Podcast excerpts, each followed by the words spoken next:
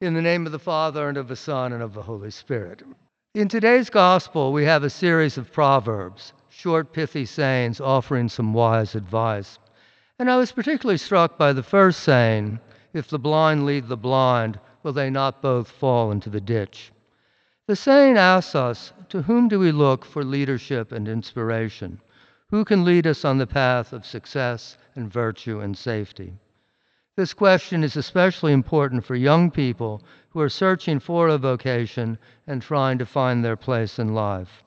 But I think that all of us, at whatever stage of our journey, need the support and example of role models, of men and women whose lives we admire, and who can help us find a sense of purpose and meaning in our own lives. Our society offers us a number of prominent people political and religious leaders, celebrities, sports figures, billionaires. Some are, are, truly outstanding and worthy of emulation. I am thinking, for example, of Dr. Paul Farmer, who died last week. He was a professor at Harvard Medical School who devoted his life to improving health care in third world countries. And the story of his life and work was told in a best selling book, Mountains Beyond Mountains by Tracy Kidder. But um, a lot of famous people are often pretty pathetic as human beings. They may provide some entertainment value, but they seldom give us inspiring examples of courage and wisdom, or even good common sense. So, who do we look to as a role model? Of course, as Christians, we should look for inspiration, first of all, to the example of our Lord and Savior, Jesus Christ, who is true God and perfect man. But while the life and teachings of Jesus have a profound and transcendent meaning, they are not always easy to understand or imitate for ordinary men and women. Most of us are not called to live celibate lives or to live without a fixed abode, begging for food and material support, or to spend most of our time in prayer and contemplation. And I think that's why the example of the saints is so important for us.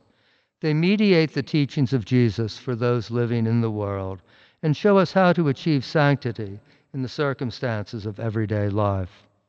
One of the beautiful traditions of our church is that at confirmation, we ask the young men and women who are making their commitment to faith as adults to choose the name of a saint who has a special meaning for them.